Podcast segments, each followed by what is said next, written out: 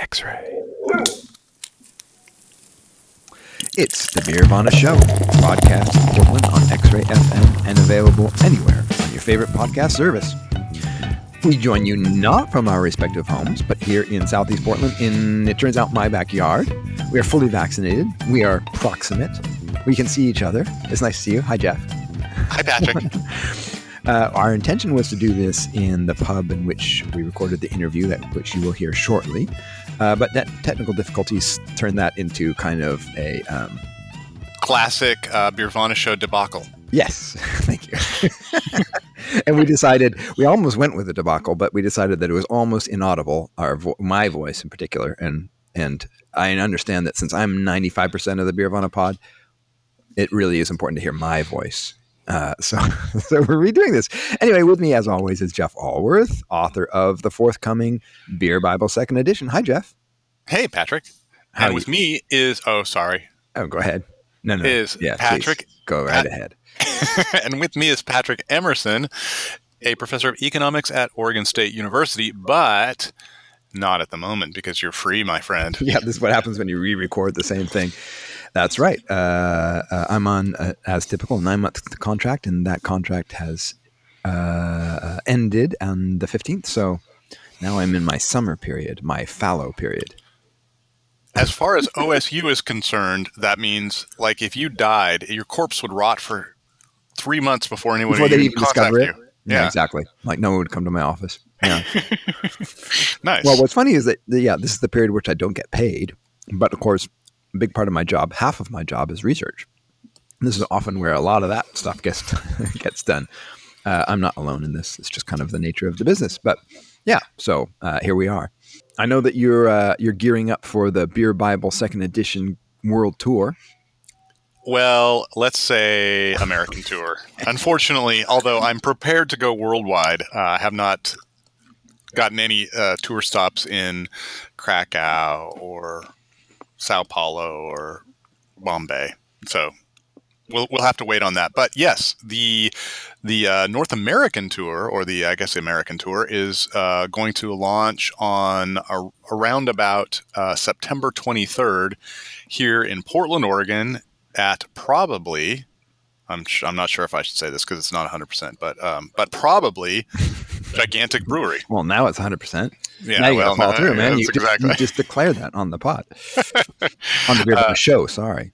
And then I will be making stops uh, at finer cities in these United States uh, in the following weeks, and and it's going to uh, I don't know something like twenty cities uh, Yeah, uh, nation, now- nationwide. Yeah, we'll now figure out which ones you consider finer.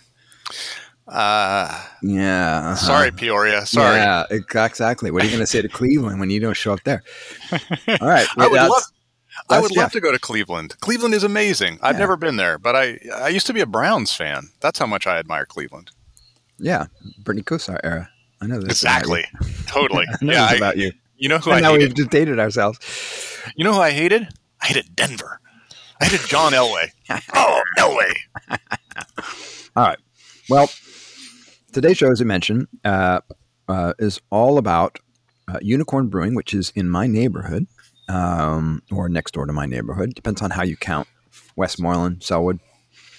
Usually that's considered one neighborhood. Anyway, today's show we're visiting Unicorn Brewing, which is also the Portland U Brew shop and U Brew business, which we'll which we'll talk about. We're going to be uh, talking with owner Zach Vestal. Uh, we've been impressed with the Tyner Brewery's beer over the past year, and honestly, it's one of those um, sort of almost hidden gems in my own neighborhood, which was rediscovered recently thanks to Zach sort of reaching out with some beer that we tried, including on the pod, uh, which was quite excellent. And so we thought, hey, we need to give this place a, a second look. Uh, Zach purchased the brewery a few years back, and so uh, he's been producing some some pretty great beer. So we wanted to go check it out. Plus, it's an interesting business because oh, there's the dog of the pod.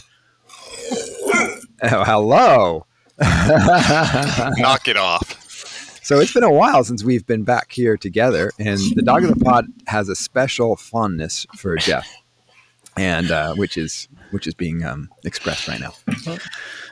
Yeah. Anyway, yeah, back, a back, back when Cooper, the uh, dog of the pod, was a puppy, uh, he identified me as a litter mate, and so every time he sees me, he wants to romp and play. Yeah, you're definitely there's nothing alpha about you at at all. So, uh, shall I interject, Cooper? Hey, calm down. That that that'll take care of everything.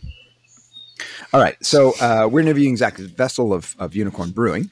Uh, in a moment, we will share that interview with you. But first, of course, we have to talk about the news.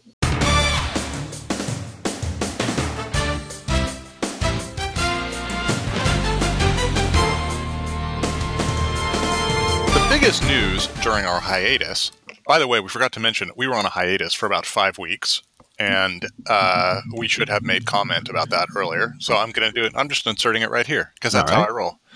Um, yeah, I had a little family issue, and uh, life became a little bit overwhelming, and we, we we had to step aside from the pod. But we're back. Uh, my family situation is resolved uh, in fine form. Actually, I'm quite happy about that, and we should we should be on our irregular regular schedule. Uh, the sad thing is that nobody noticed. Uh, uh, I'm afraid you're right. so much so that we even forgot to mention it at the outside of the if pod. A, if a tree falls in the forest and no one's there to hear it, that's right. Did it make any sound, Jeff? The listener didn't comment, and so nobody noticed. All right, go ahead. News, right. baby. Let's hear it. The biggest news during our hiatus came uh, via brewer Brienne Allen at Notch Brewing in Massachusetts. In an unplanned series, she began posting stories of women who had encountered sexism and harassment at breweries in North America and Europe. These did not include her own brewery, I'd like to emphasize. Notch was not implicated. Uh, as the series went viral, more stories flooded in by the hundreds. Uh, and in the wake of the accusations, uh, owners of several high profile breweries, including Tired Hands and Modern Times, uh, stepped aside from operations. Uh, it was a very big story and has and it's kind of an unfolding story. Yeah, uh, in fact, it got picked up by some national news outlets. I saw it, New York Times or some some national news source. Right. Uh, so a reckoning has begun, which sounds like it's long overdue. And it's one of these, you know, Me Too things where uh, one of the things that struck it just struck me how pervasive this problem is that uh, it's just so disappointing and so sort of depressing that this is the norm. Uh, well, okay, maybe the norm is too strong, but this is common. Yeah, I, common and pervasive, and and it is true. We're a little bit. I feel a little bit implicated because I was not aware of what was going on, which is uh, an almost willful ignorance to the situation. And so Brienne has done a, a, great favor to those of us who were just happily cruising along, not aware of what was happening. Um, so I think that cat's out of the bag, and we're always going to have to deal with it now. That will be the new normal. Uh, that the situation is not good for women, and um, people have to do better. Yeah, I mean, I would say that we in the past have pointed out the the overwhelming white maleness of craft brewing, and we've tried to amplify some female voices, but that's a long way from understanding the problem and the pervasive problem of sexism and harassment. And uh, in a related story, Allen's efforts, along with similar posts in the UK by writer uh, Siobhan Buchanan, also inspired an open letter in which current and former employees of UK based Brewdog accused the brewery of building a toxic work environment fueled by fear and unequal treatment. The letter was picked up by a number of major British newspapers and has forced Brewdog to seriously address its culture. So, this is not just uh, uh, uh, sex based harassment, but just a general culture of, of, uh, of, of, fear and, and um, uh, uh, harassment, I suppose. Right, kind of classic worker uh, workplace toxicity complaint, which I think w- you know we haven't heard so much about the particulars, but I wouldn't be surprised if sexism was a factor in all of this anyway. Right. Um, there was a, an issue about three months ago where um, the American version of Brewdog, which brews in Ohio, was accused of um, mistreating LGBTQ and trans uh, employees. I think firing them um, probably illegally. So this follows up three months later, and you begin to think maybe there's something wrong with the the company culture there. Yeah, and and um, not not to excuse it. In fact, maybe it's a it's sort of a, a, a learning moment. But I think that a lot of in in, in brewing these are companies that started small and in some cases grew slowly, in some cases grew quite quickly, and suddenly people who are sort of relatively inexperienced business people are managing big staffs and creating, you know, and have a much bigger workplace than they imagined. And I suppose that's one one thing to sort of take away is that uh, as you know, small business people have had to learn how to how to run a business. They also need to learn how to treat employees and create an environment. And I think that's often overlooked. And it just sort of happens by default rather than as some intentional process. Yeah, it's true. And I think the there, there has been a bit of a culture of that mirrors Silicon Valley in some ways in the uh, uh, go fast and break things, or I can't remember what the right, right, right, yeah. uh, uh, craft, craft beer has that same kind of expansionist mindset, and there are real costs to uh, not thinking about culture and thinking about how to treat employees, as you yeah. point out. Yeah. Okay. Well, hopefully that will help things improve. Hopefully, this conversation will now move forward and the culture will begin to change. So, uh, you know, kudos to Brienne and to um, Siobhan. Uh, okay, so we should turn to our main topic, which is a fairly lengthy interview with um, Zach Vestal. So, uh, Zach purchased the brewery a few years ago from the founders who founded this sort of three pronged business, which we'll get to in, in some detail. Uh, Zach, we learned, was a graduate of Reed College here in Portland um, and was a former school teacher, uh, similar to my wife. So that was kind of cute. and now he runs runs this business. And I suppose, uh, without further ado, we should probably just get to the interview. Anything Indeed. else you want to add?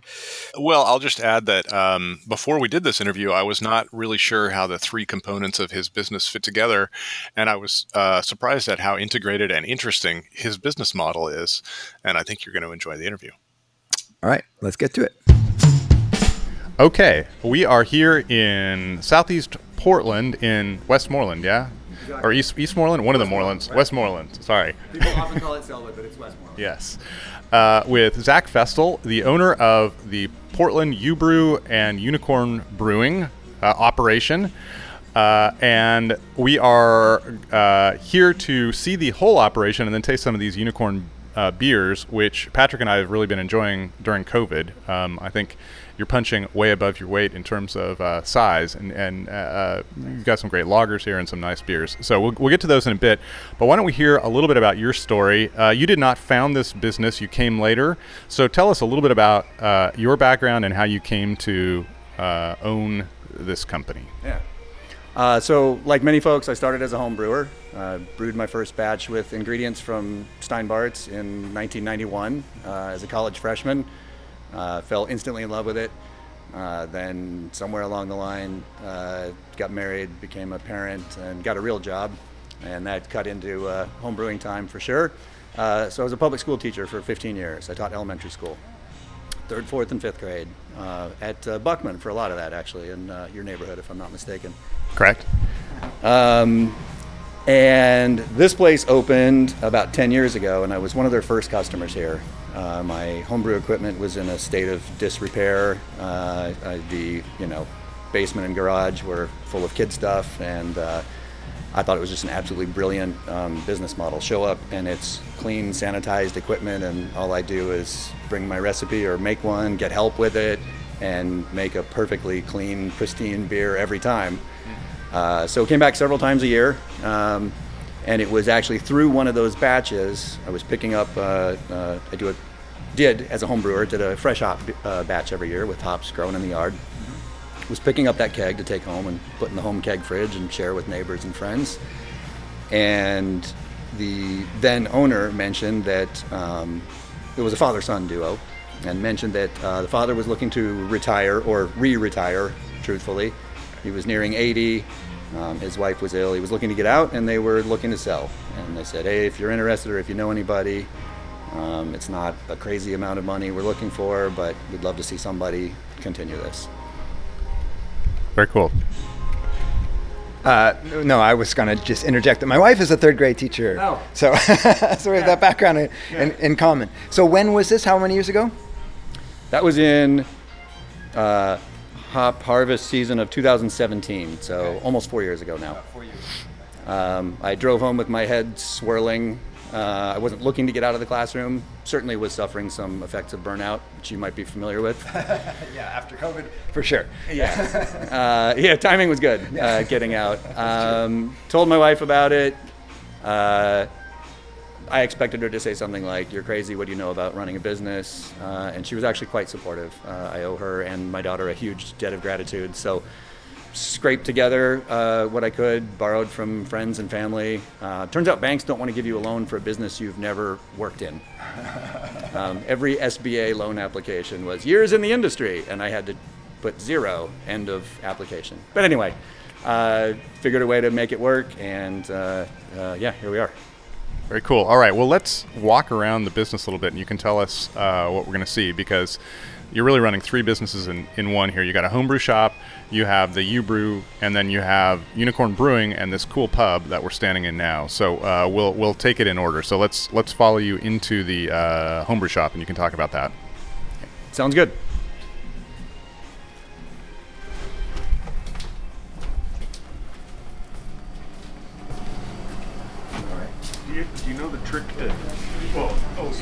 All right. Well, you're gonna have to cut some of this stuff out. That's what editing's for. sorry. There you go. Now you should be able to put it on there and tear it out. Sweet. So it's a, a fairly standard homebrew store you have here, uh, and I know that homebrew stores generally re- revolve around a homebrew homebrew community. So uh, talk a little bit about how this part of the business works.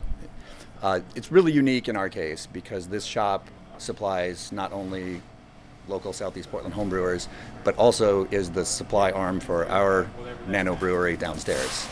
Uh, so some homebrewers know that and know that when they come buy uh, uh, grains and yeast and, and hops from us, it's likely to be good and fresh, even if it's a more obscure grain, because we go through so much volume by also using some of that stuff downstairs. Right. Um, so it's a, it's a it's a unique model for sure.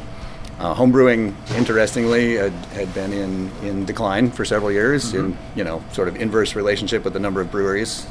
Um, logical, I guess, uh, until COVID, and uh, uh, so you know we probably wouldn't have made it.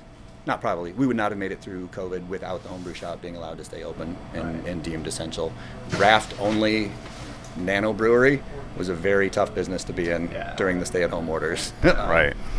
Uh, luckily, people were looking for things to do at home. You know, sourdough bread baking, gardening, all of those kinds of things. Home brewing fit right in with that. So we had lots of folks get into it for the first time or get back into it.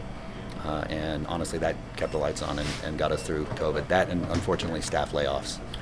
I know that uh, F.H. Steinbart, one of the kind of the, the OGs of homebrew shops in the United States, um, is I don't know two or three miles on the same street, that that that a direction, uh, and they really closed down a, a lot more. Do you think that it was that that people found you who might have been normal, uh, might have been regular Steinbart shoppers, and uh, yeah, We definitely had some of that. Uh, there, though we sell a lot of the same products, um, there is probably less overlap in our customer bases than you might think.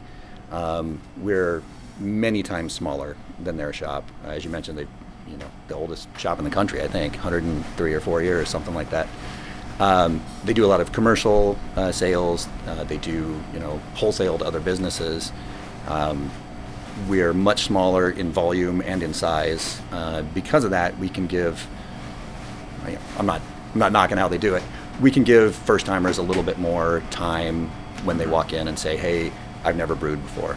Uh, I remember when I was 19 and walked into Steinbart's 30 years ago, said, "Hey, I've never brewed before. Can you help me?" They handed me um, Charlie Papazian's The Complete Joy of Homebrewing and said, "Get out of here, kid, and come back when you know what you want," uh, because they were busy. Yeah, They- you know, and they were busy, and they knew I was going to spend, you know, eighteen dollars or something, and and uh, they didn't want to spend a lot of time. And I get it, I understand that. right. So we've tried to cater more toward. Well, it's it's because we can, but uh, also probably because of my educational background. Mm-hmm. I still teach. I just now teach people to brew, uh, Right. even if it's not with us. So. So um, you've you've owned this uh, business for four years, and in that four years, the uh, type of beer brewed in America has really shifted. Have you seen uh, a change in the way homebrewers brew, or, or or do homebrewers are they a breed apart who are still just doing their own thing? It's definitely changed. Um, you know, in the in the early '90s, we were homebrewing to make unusual beer, hard to find beer. I think there were maybe 10 breweries in the whole state of Oregon in 1991 when I brewed that first horrible batch of amber ale. Uh, was trying to make something like Full Sail amber. Everybody which was, starts with amber ale. That's right. It was a, you know, Full Sail Amber was a, a, a life changing experience, that first sip. Uh, that and, you know, Sierra Nevada Pale Ale. Uh, and I went, oh my God, what is this? How do I do that? Um, so, yes, people still often start with an amber ale. Uh, so, yeah, three or four years ago, homebrewers all wanted to make hazy IPAs. Uh, then they discovered that, you know, using a pound and a half of the world's most expensive hops from the southern hemisphere in a five gallon batch turns their batch from, you know, 30 or 40 dollars for five gallons to 60 or 70 dollars really quickly. Uh, so we've definitely seen less of that, and I would say it. I, I see it more. I've heard people say like, oh, you know, homebrewers are the innovators, and then commercial breweries um, uh, copy what homebrewers start doing, and I I see it the other way around. People come in and say, hey, I had this white tea lager at Breakside, but they only made a very small batch and they didn't do it again. Can you help me try to make something like that?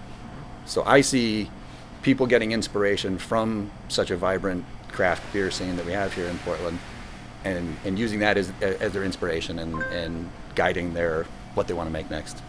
Cool. And uh, when people come to use the U Brew, I assume they get their they get the ingredients here, so it's like a, a hand in glove thing that way.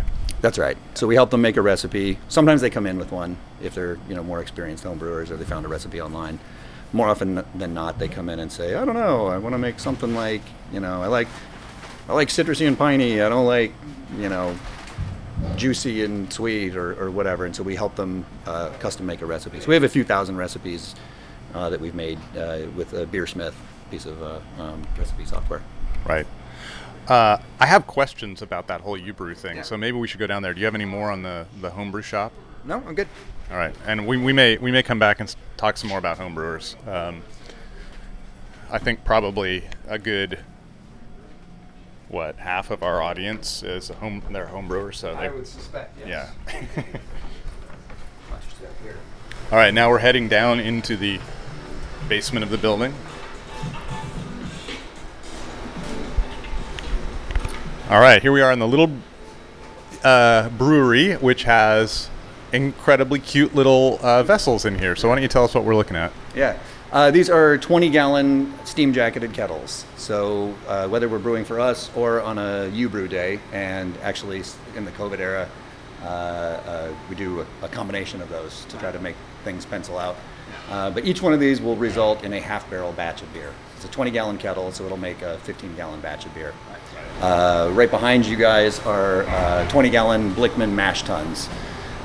They are homebrew scale, uh, but but work for our setup here. So the reason we have six individual mash tuns and six individual kettles is not because we love manual labor, um, but because it allows us to teach the classes. When the former owners um, uh, built this part of the system, they really only had in mind doing the U-brew part of the business. Right. The commercial brewing came later. Yeah. Right. In fact, as I understand it, somebody took a U-brew class and asked during the class, "Can I put this on tap at the bar I work at?" Uh, and you know, a light bulb went off. We're like, "Hey, we could do commercial brewing on this same scale," which is you know a tiny scale, but uh, but yes. So it's customizable. When we make the largest batch we make uh, at a time is a three-barrel batch. So we would fill all six of these mash tuns, all six kettles with the same exact recipe, and pump into those uh, conical fermenters at the other end of the building that I'll show you in a minute. But each one lets us make. We can also brew six different kegs in one day, which is a very unique setup. So if you're a home brewer and you come in here, you can brew uh, a 15 gallon batch, which will make a, a standard keg, or I suppose you could. Could you do less than that? How does that? Uh, you got to do 15. No, what you do is find a couple of friends. Um, so we book by the batch, not by the person. so, so you could put could you put them in three different corny kegs when it comes time to? Yes, absolutely. Yeah. yeah. So a lot of folks do that. Three is a very common size group. Everybody gets five gallons that way, uh, whether they split it into their own corny kegs or come back and use our bottling station. Uh, So one thing that uh, I've tried to be an evangelist for is uh, getting people to, to do whole grain brewing, which I, I think is not that much harder, uh, and and actually the, the the experience is so much richer. And my, my guess is that's the only thing you do out here. So, uh, do you have people who have never brewed before, and this is that the way that they learn how to, to do actual brewing? So, yeah, talk about teaching people to brew down here. Yeah, there's a there's a ceiling with extract. We definitely sell it in the shop. Um, it is. I do still think it's a it's a, a decent way to get folks into controlling time, temperature, sanitation, bottling, carbonating in bottles. You know, try an extract batch, maybe with some steeping grains, uh, a couple of times, see if it's something you like, and then and then move on. We also have folks who just dive right in. But yes, that's a very common um, type of customer who signs up for our U-Brew, uh, either who has never brewed before or has done a couple of extract batches and wants to see the, the mash process, that actual saccharification. How do I get fermentable sugar out of this raw material instead of using a you know sticky syrup where that part's been done already? And uh, in the context of new people learning how to brew, do you do a class that way, or do you do it one at a time? Or So we can run in the pre-COVID era. We could run up to six groups at one time. Uh, we're at 50% capacity, so right now we're only booking three groups at a time, uh, maximum, uh, and only four people per group. We used to allow up to eight people per keg. It would get you know rowdy and noisy down here, but we were allowed to do that, and people liked hanging out in a brewery.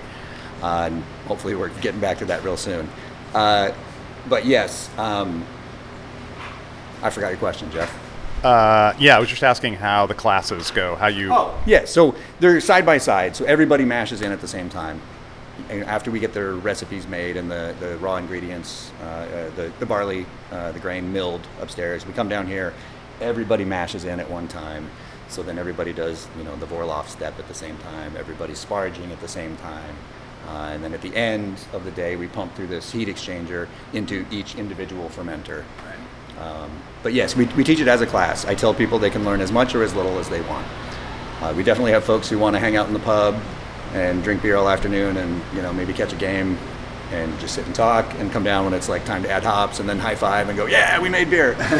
We also have folks who are down here for the entire four to four and a half hours picking our brains about what's really going on right now. What are these enzymes doing? Why am i doing this? Why do we do it that way?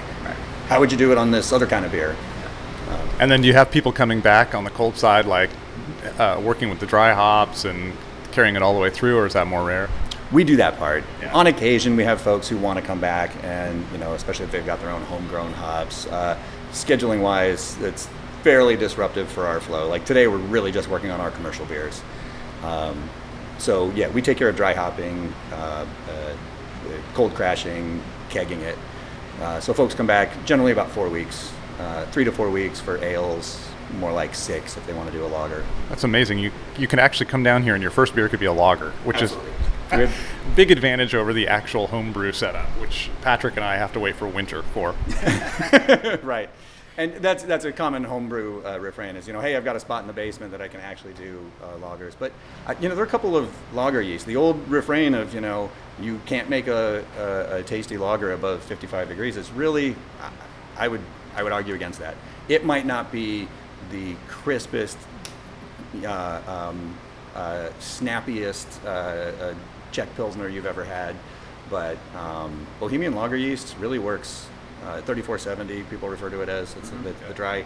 Uh, it works pretty darn well in the low 60s. If you've got a spot in your house, even up to 65, you can make a pretty clean lager.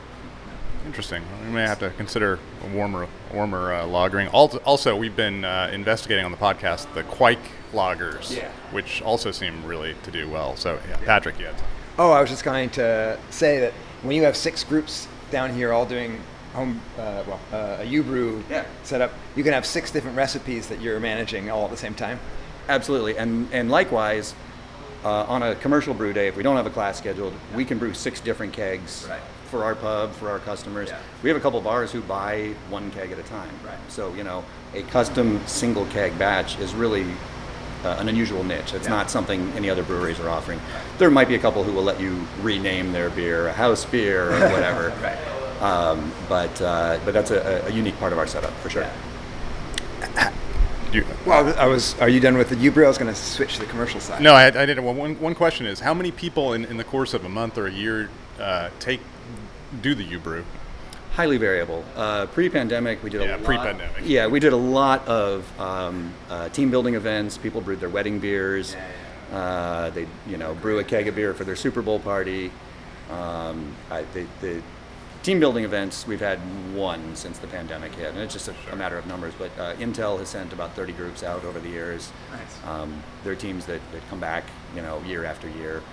Uh, so sheer number uh, on a good year, it was probably you know 200 batches. So was that 100, 100 barrels or something?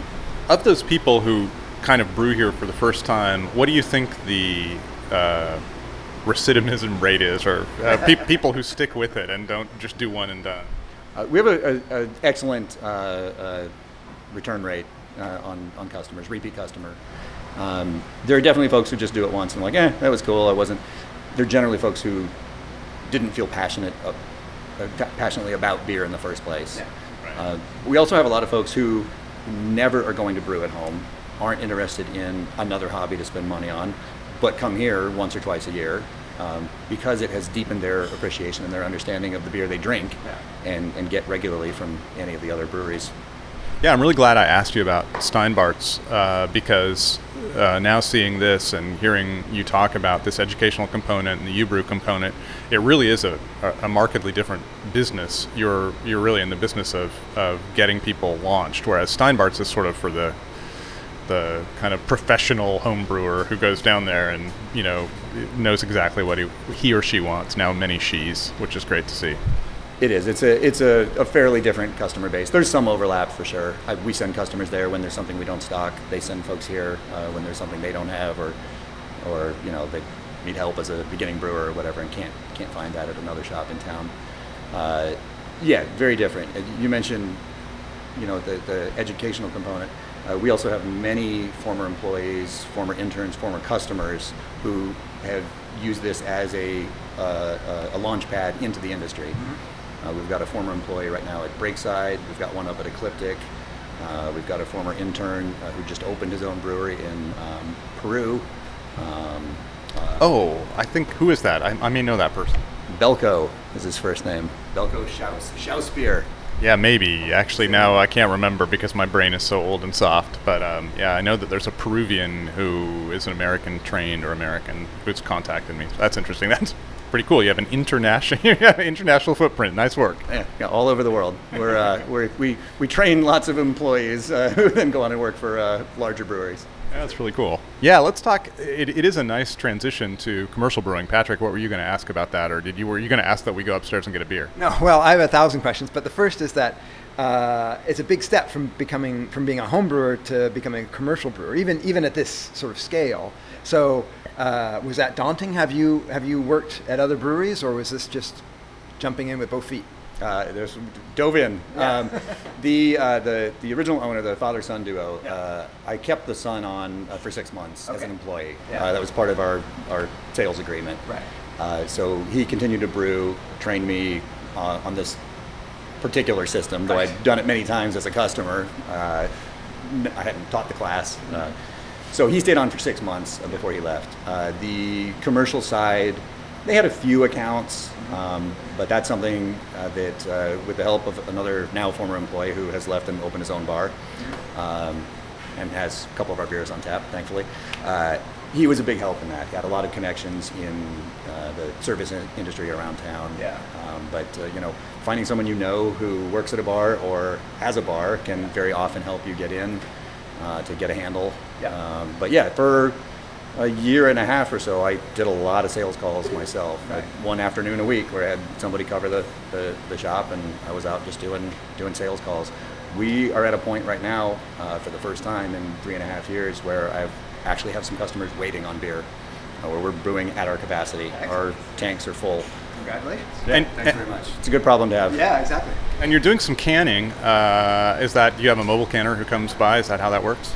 No, that's just a single can filler, uh, similar to a, a crowler machine. Uh, cannular. Those are just canned off the taps, uh, so it's not shelf stable, not for grocery store. We don't have labels approved for that.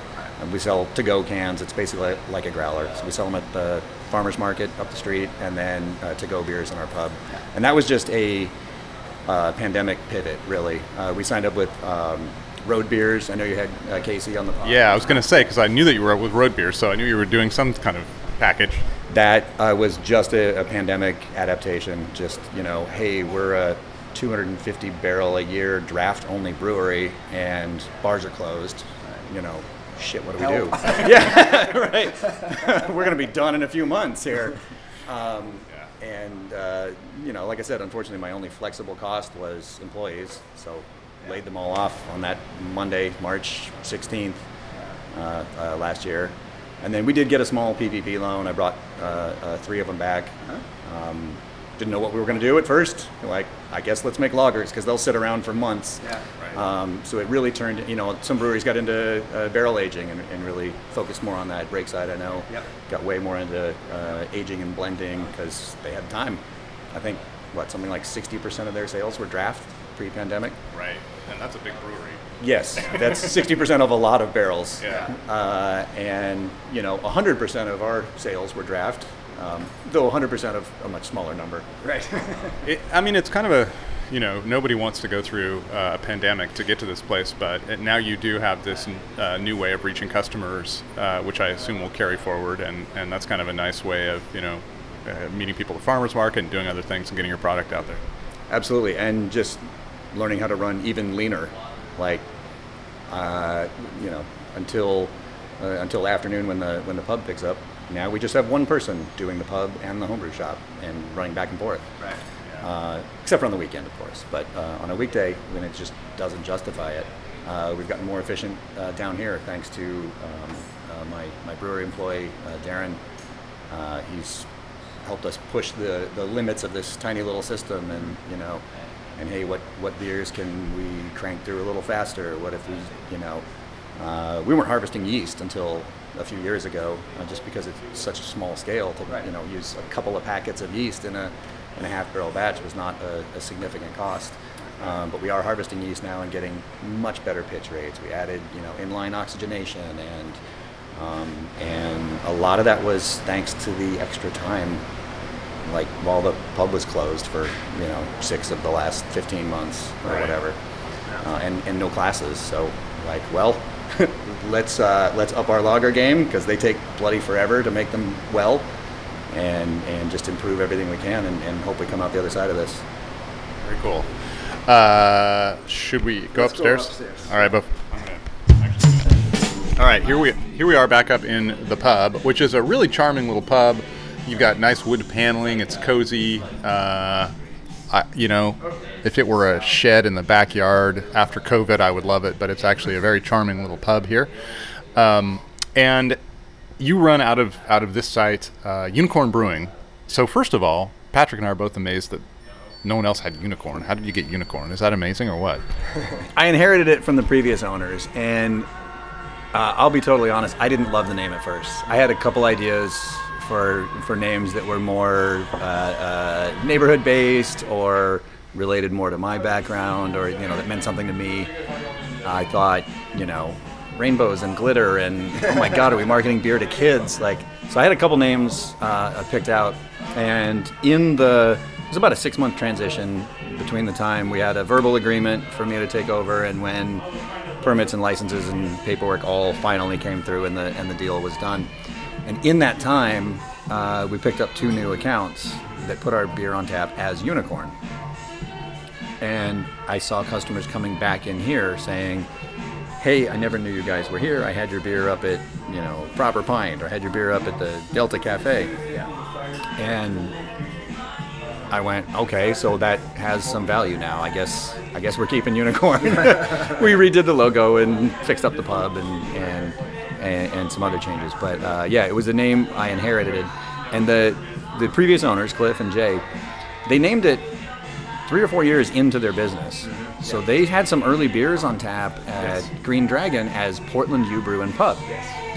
And customers clearly were confused, like, is that somebody's homebrew that's on tap in this bar? Which, you know, A, would be illegal, and, and B, was terrible for marketing. Um, and so they came up with the name Unicorn. I too am blown away that no one else in the United States has Unicorn Brewing. Uh, there's one in Australia, I think, but we actually have the federal copyright on Unicorn Brewing, uh, which um, blew me away that no one had that yet. Yeah, they would even take uh, beers to festivals. Like I think at the Fresh Hops Fest, they had a Portland U Brew beer on. And I think that's just not a good idea. Right. Yeah. Who, who's the you? Wait, who made this beer? so one thing that we've been really impressed with is you seem to, like us, be a fan of traditional styles. Uh, and we were uh, over COVID. We had a, a few of your. You, you gave us some cans of your lagers, which were really clean and well made. And given the, the size of your system, and now we've learned that you're not a, a, a you know you haven't gone to brewing school, that you, you're a, a homebrew guy. Um, we've just been really impressed. So tell us a little bit about your uh, you know your brewing approach and and uh, yeah, tell us about the brewery. Sure. Uh, first of all, thanks. That's that's high praise. I appreciate that. Um, uh, I am a huge fan of beer flavored beer. Uh, I, like many Portlanders, um, drank almost exclusively IPAs for five or ten years or something. Um, uh, from you know maybe Bridgeport IPA on, um, not exclusively, but almost entirely IPAs. Uh, and I frankly just got burned out on them and. and and had always heard, oh, you can't make a good pilsner at home, and so I never attempted it as a home brewer. I think Kolsch or cream ale or you know a really light blonde ale fermented in the low 60s was, was about as, as, as far as I ever got as, as a home brewer.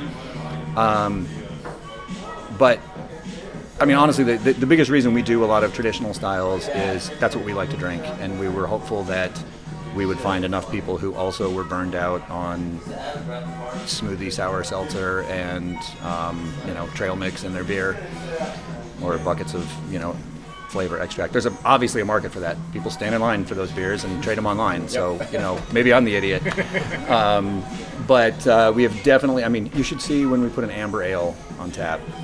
People, uh, definitely people, you know, our age and a little older, go, "Wow, I haven't seen one of those on a tap list in years," and drink it and go, that's real. Yeah, it didn't stop being a good style. Pilsner never stopped being a good beer. You know, I'm thrilled to see the lager come back, um, uh, the lager uh, renaissance that's going on right now. Um, those beers didn't stop being good just because hazy IPAs blew up. Um, so it, it started because that's what we like to drink. Uh, I, you know, Van Van Havig of Gigantic disagrees. Uh, uh, he says, you know, being a Pacific Northwest hop-focused brewer is much harder because you have to balance all those things. He he bristles when he hears somebody say, "Oh, Pilsner is the hardest hardest beer to make." He's like, "No, it isn't. The book's out. Like, read the read the the Coons book. It tells you exactly how to do it. There's only three ingredients in it. Like, that's not hard." It does. I disagree with him a little bit in that it lays bare any flaws that might be in your process or in your um, uh, uh, in your brew house. So, as a very small brewer, uh, or you know, as a as a home brewer, I, I do think it's easy to throw ridiculous quantities of Citra and Mosaic in a beer, and what do you know? It tastes really hoppy. Like, um, uh, nothing against Gigantic at all. I have nothing but respect for them. Oh, we're definitely telling Van about this. I uh, uh, actually went to college uh, uh, with him. He was a couple years ahead of me, but uh, Oh, really? That's very cool. So he famously went to Reed, so I assume that means you went to Reed as well. I did. We went to Lewis and Clark, so we won't hold that against you. right. I went to Reed and never left the neighborhood. Basically, I've been here since. Yeah, same with Gigantic. Actually, uh, where we sit right now is I don't know a mile or two away from Gigantic. A mile. Yeah. Yeah. If you could go straight that way. So, uh, in in making these styles, uh, you you know you self-select your audience too. The audience is always drawn. Are you finding uh, a clientele who likes these when you throw on? Well, I'm drinking an ESB right now, which is a super passe style that Right. people don't like. Uh, so, are people being attracted to these, or, or are you still selling like half of the beer, even though you have uh, eight taps? Are, are still is still 50% of the beer IPA, or, or what's going on with that? Our Pilsner actually is our top seller. Um, Unicorn Juice is a close second. That's our, our hazy. Um, the uh, yes, the market is different. The the I mean, I'll just say it. The under 30 crowd uh, definitely orders more of our IPAs. Uh, the over 30 crowd, I don't know if they're just nostalgic for styles that they got into craft beer on, you know, stouts and, and, and ambers and ESBs and um, or or if it's just you know folks who never liked IPAs who now can come to a little neighborhood brewery and go, hey, something besides IPAs. Um, it, I mean, yeah, it's an interesting niche. We obviously make IPAs. Uh, I still enjoy them. Uh, we have to make them. Uh, I- you know, unless you're going to be like Chuckanut or somebody and not ever brew an IPA. I think their last one was three or four years ago. I, I just read somewhere. Right. That's incredible. Um, but it the pendulum is swinging a little bit. I mean, three years ago to have two or three lagers on tap at a brewery our size was almost unheard of. I, it's getting less and less that way. Uh, there's definitely more interest in clean, subtle, nuanced styles, which I'm a huge fan of. I would much rather have two or three pints of a four and a half, five percent pilsner than one of a eight percent IPA, personally. Well, I was going to say, I think that the, the the craft beer market is I was, I was gonna say bifurcating, but probably just evolving. So there's older people who've now grown up with craft beer who are looking for maybe more subtlety. For me, a little less alcohol, more sessionable beers, and that sort of brings you back to these traditional styles. While at the same time, there's people who want you know milkshakes and, Right. and other things. And, and young people, that was my theory about the IPA. Is young people, including myself, sort of like to get hit in the face with stuff when you're young. You like those big experiences. So uh, it makes a lot of sense. I think that craft beer is evolving in those both ways at the same time. Yeah, and I think Sorry. I, well, I think a lot of people, uh, you know, when I go to a, a pub, I'll have two or three pints, and uh, often one of them is an IPA. So I'll have a lager, I'll have a you know uh, a saison or an ESB or something like that. Then I'll I'll have my IPA because I'm a I'm a good Oregonian. I still like IPAs quite a bit. Um, how did, so how did you learn how to uh, you know you came from the homebrew background and then you have this uh, finicky small system which makes it a lot more difficult to brew consistently when you have so many uh, you know when you have a smaller system like that. Uh, and yet you're producing really clean uh, true to style styles here. Um, did has that been a, a- an, an iterative process or ha- ha- I assume this is a challenging way to uh, make make good beer Yeah, we do it the hard way. Um, uh, a couple things. Uh, first and foremost, uh, I, I did learn a ton from the uh, the previous owner, Jay. Uh, he's been a professional brewer since the late '80s. He got his start making lemon lager at Saxer, which you guys are like me old enough to, re- to know uh, that beer. Uh, he started with Saxer in like '88 or '89 and made a career out of it. Um, after he left here, he went out to Fort George. Uh, he brewed for McMenamins. He was the head brewer at Max's Fanno Creek right before they opened this place. Uh, it's pretty much the only work he's done as an adult. So I learned a ton from Jay, uh, Jay Webb, for those of you uh, who've been around brewing for a long time. Uh, and then uh, two employees, one former and, and one current, who both have much more of a science background than I do. Uh, they uh, studied biology and chemistry in college because of their love of fermentation. I don't have a science background at all. I know what I like. I can read and study and you know drink beers when I travel and and uh, and, and talk to other folks and you know read blogs and listen to podcasts and, and such. Um, but uh, so I, I owe a lot to a lot of other people on, on how to make consistently clean beers. A couple things that work in our favor. Uh, for one, you will never have two of our pilsners of different batches next to each other, and that's just a function of our size and being draft only. So if we were in grocery stores, you would expect when you buy uh, a bottle or a can of Wanderlust IPA, it better taste just like the other bottle or can of Wanderlust that you just had from the other store. Um, you're never going to have ours side by side. So we can tweak recipes and change them. And then the other thing is, if it's not good, we don't put it on tap. We're, you know, even as a tiny brewery, we're not afraid to, to dump a batch. It's a small batch when we dump it, thank God. um, uh, you know, when I, I when I took over, I, I, I dreamed of like, oh my God, I can't wait to you know take a keg of our, our best pilsner and put it in my keg fridge at home. And, and uh, truthfully, I have not done that once because if it's a keg of our best pilsner, I want it on tap in here. So I take home experimental batches, batches that didn't turn out quite right. Um, which is horribly embarrassing when friends come over and they're like, "Hey, you have a brewery? Like, what do you have?" You know, and I offer them a beer. I'm like, "Yeah, this is this one that didn't turn out quite right," or you know, "This is this beer that's a little long in the tooth and uh, it was just going to go to waste," and uh, you know, apologize as I give them free beer in the front yard, which is anyway, strange way to to uh, you know. I guess I guess that makes sense. Yeah. I mean, it does and homebrewers would recognize that yeah. too It's difficult enough to brew across such a wide variety of styles, but then to have such a small sort of archipelago of little of little uh, uh, component parts and keeping everything clean, everything working right, not having any contamination is remarkable. Yeah, but I mean, it, thanks. Uh, but you know, if we have to substitute a hop because we can't get enough of a certain hop on the on the spot market, you know, it's not a big deal. Especially in a, you know, our hazy IPA. We've changed the hops out on that several times. We only have one hazy on tap. So, and and our customers know that we're mostly a neighborhood focused pub.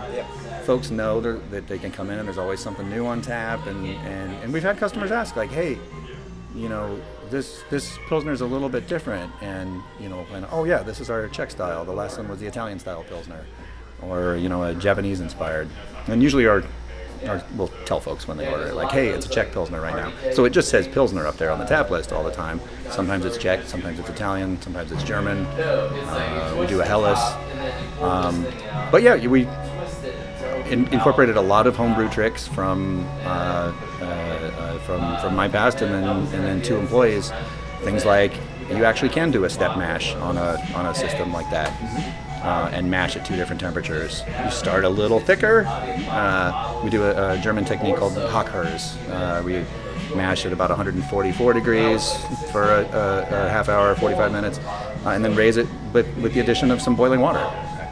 So even though they are built as single infusion mash tuns, we figured out ways to do, and our beer is all unfiltered. If you want your Kolsch or your Pilsner to be crystal clear, just wait. Right. It takes bloody forever. I can make a hazy IPA from brew day to pub nine, ten days. Our Pilsner and Kolsch are really not at their peak until about eight weeks after brew day.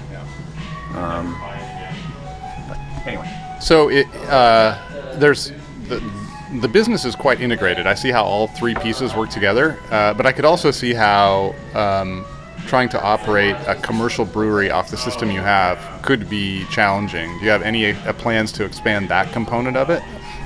Could be. Sorry, I was laughing at that. Could be challenging. yeah, it is. Like I said, we, we do it the hard way.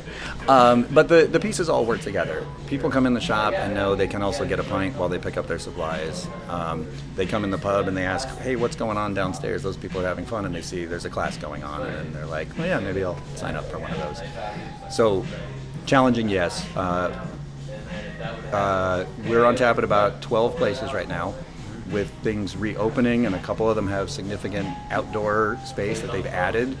Uh, we're actually brewing at our capacity for the last three months or so. Um, So, yeah, I'm, I'm I cautious plans for growth. It probably will involve, in fact, I'm going to visit a, somebody tomorrow and talk about possibly doing some contract brewing of our IPA and our Pilsner.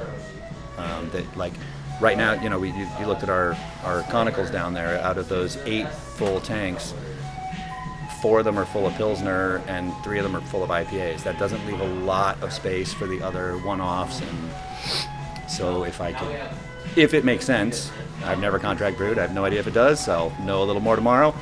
Um, if it makes sense to do, you know, a, a 10 barrel batch of our IPA and our Pilsner somewhere and then free up the, the brew house for other stuff. I, I know what I'm not going to do, which is immediately take on additional debt to put a bigger system or bigger tanks. That space downstairs is limited. Right. Yeah. Uh, my next brewery will not be in a basement. Yeah. That's, Yeah, our, that- exactly. that's our keg hoist right there. Um, Yeah, we saw that. Yeah, that's how kegs come from upstairs. So Zach's pointing to a winch uh, that's mounted to the, the roof, and there's a hole in the floor that takes uh, that allows the kegs to be dropped down into the, the basement. Yeah, so the previous owners found this space. We didn't put the hole in the floor. I remember Uh, that. It was a, a, a real estate office, and they had a cubicle farm downstairs with no natural light. So terrible they put that hole in the floor in the skylight just to get some natural light downstairs so their employees didn't all quit or go crazy or both. It's kind of a cute way to feature the brewery, and I can't see too much from up here, but on a, I, I wish you guys were here on a brew day. When uh, the first hop edition goes in or when when we first mash in the, the smell rises up into yeah, the pub. So you know folks come in and, and they're like oh what is that what's the, like oh that's our brewery right down there kids come in and go yeah who's cooking vegetables or whatever Right. Right. yeah. Well, yeah. Uh, uh, as far as the contract brewing goes, I think you should save plenty of space in your uh, in your conicals for English English ales. So, so I'm I'm a, I'm a proponent of taking the pilsner elsewhere. Yeah, I mean, uh, there is actually uh, an elegance to that where you have um, these small batches that you can then turn to more experimental beer, even whether it's traditional or not traditional, uh, because you're only sell, you only have to sell a keg of it, right? So it's uh, something you can do. Uh, so I think we're running along a little long here. Do you have anything more, Patrick? I just want to ask a quick question about the last bit of your business is you're also a publican, which, uh, which as a teacher, I suppose you probably like interacting with people a little older than, than in the classroom. But uh, uh, how do you find that part of the business? Because I've always uh, thought it would be a fun to be a publican. Uh, I too dreamed of that when I did other work and really enjoyed it at first. Uh, that was my favorite part at first, uh, and then really came to enjoy the shop um, because of the educational aspect in there. Someone walks in and says, hey, "My neighbor gave me 50 pounds of plums. What do I do?" I'm like, "Okay, here's a book on how to make plum wine, and here's the fermenter and the yeast and the you know." sugar and everything you're going to need for that. Here's how to keep it all clean and sanitary. Uh, and then, uh, but I mean, all the while, uh, the the joy of creating a good batch of beer. I mean, you're right. Ultimately, it's about uh, making something that brings people together Yeah. in in a pub. Uh, and so, uh, yeah, that part's fantastic. There are definitely days when, you know, I'm trying to get some paperwork done or, or, or something, and there's three people in here on a, you know, at noon at a, at a Tuesday that I'm like, man, I should really be downstairs. I should be, you know, dry hopping that IPA. I should be kegging that, that Pilsner. But, but uh, again, it all works together. And if we get somebody to realize they actually really like a Pilsner or a Kolsch or an English mild or something, uh, you know, they come back. And, and uh, drinking at the source, there's nothing like that. I mean, when I'm a customer, when I go to other places, we're traveling or whatever, which I hope we'll do again soon, um, drinking at a brewery, there's nothing like that. Where you're looking at the tanks, you're, you know, if you're lucky, you're seeing the brew house in operation. Uh, you know, sitting at Frame, there's a couple of tables there where your elbow is on a fermenter right next to it, and you're watching somebody come out and do, you know, samples and, and uh, you know, or, or transfer from, you know, to a bright tank or whatever. There's nothing like that. Um, there's no shortage of good beer around, so we have to provide something that folks can't get somewhere else. Um, and in our case, it's you know a, a traditional style beer brewed right in their neighborhood. Um, we're not gonna take over. I have no plans to, to you know be on grocery store shelves. I once said to somebody, "I'm just trying to be the best brewery in the zip code," and somebody pointed out uh, Gigantic has our same zip code, and, uh, as do a few others, I'm sure. Um, but uh, okay, maybe I'm the, I'm the best brewery on the street. Well, you know, you, you gotta you gotta want to be the best brewer in the zip code, even even if it's a disputed claim. Uh, if you if you're not trying, I don't know what you're in the business for. Right. Yes. Nine out of ten of our customers say we're the best brewery in in Westmoreland. Well, thank you so much, Zach. This has actually been uh, really interesting and elucidating. Uh, you have a, a, a, it's actually pretty well named. It's kind of a unicorn business. There's, uh, I've not encountered any business like this, so I think it's well named. And uh, we will look for your beer, and, and if you come to Portland, come down to Westmoreland and, and sit in the pub and try some of Zach's beer. Indeed. Thank you. Thanks very much. Cheers, guys. Cheers. The clink. Uh, once again, thanks to Zach uh, Vestal for taking us around and showing us his business. Um, as I mentioned personally, this is a business that's been in my neighborhood for a number of years. I've I've uh, uh, been a customer of the homebrew shop from time to time, and uh, in in years ago, I uh, visited the pub. In fact, Jeff and I visited together, um, and sort of quickly, for, not quickly forgot about it, but just sort of didn't become a place that I thought about too much. Is not getting a lot of hype. It's small, uh, but the beer is fantastic, so it's definitely worth checking out. And the pub, while small, is a, re- a proper pub. Uh, it's got wood paneling and feels cozy. Uh, it's got a nice bar. So uh, if you are into pubby feng shui, um, this has got it. So go check out the beer there, and Yeah. especially if you like uh, kind of classic styles, I think it's uh, one of those places you got to check out. Yeah, and while we were there, I had the uh, uh, the ESB, which listeners to the pod knows I'm a huge fan of in general as a style, and he's got a fantastic one that uses Willamette hops. It's very traditional. Willamette hops uh, uh, are a, a genetic kin to Fuggles, right? Right. I'm checking. I'm looking at Jeff, to make sure I don't get that screwed up. Uh, and so it's a it's a lightful version. Um, uh, And I was drinking the Kolsch. So when we recorded the, this section that we're re-recording now because we botched it the first time, we had these beers in our hands, and I had the nice Kolsch, uh, which uh, had a, a little whiff of sulfur on the nose, which I super loved because it reminds me of lagers. And it's uh, we didn't talk, we didn't do our. Uh, uh, our check-in on the weather, but Portland, it's summer now, and so um, it's lager weather, it's Kolsch weather, and it was really hitting the spot. Yeah, yeah. It's uh, so it's definitely definitely worth the trip. It's on uh, Milwaukie Avenue if you're in Portland, um, in the Westmoreland neighborhood. By the way, it's it doesn't uh, it doesn't really serve food itself, but uh, it's it's uh, neighbors to a taqueria, and uh, in very close proximity are a couple of really great food carts, um, and uh, uh, the uh, cheesesteak place and a few other places. So, uh, great place to go and, and hang out, drink beer, and then if you're hungry, you can get food um, right next door. Yeah, cool. Uh, becoming a more traditional uh, setup in Portland and probably elsewhere. Uh, Yeah. yeah. So very cool. Thanks, Zach. All right. Well, uh, I hope you enjoyed that interview. And now we have a few words going out. So please subscribe to us on Apple, SoundCloud, Spotify, Stitcher, or wherever you get your podcasts. And don't forget to rate us. Five stars, please. That helps other listeners find the show. Uh, we'd love to hear from you. So please send your questions or comments to jeff at beervanablog.com or on Twitter at beervanapod. Jeff blogs at the Beervana blog and he tweets at beervana. And Patrick tweets at Beernomics. And I should mention that we're foregoing a mail, mailbag this week because next week's show is going to be a uh, what I what I told Jeff we should call a pub chat, which is basically uh, Jeff and I discussing mail and uh, goings on in the industry and lots of other wonderful things. So you should tune in.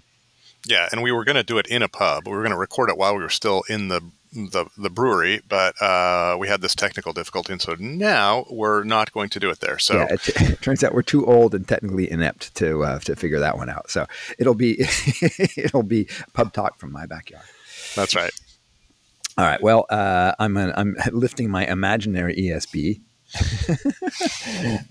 you have your imaginary Kolsch. So cheers, Jeff. Cheers, Patrick.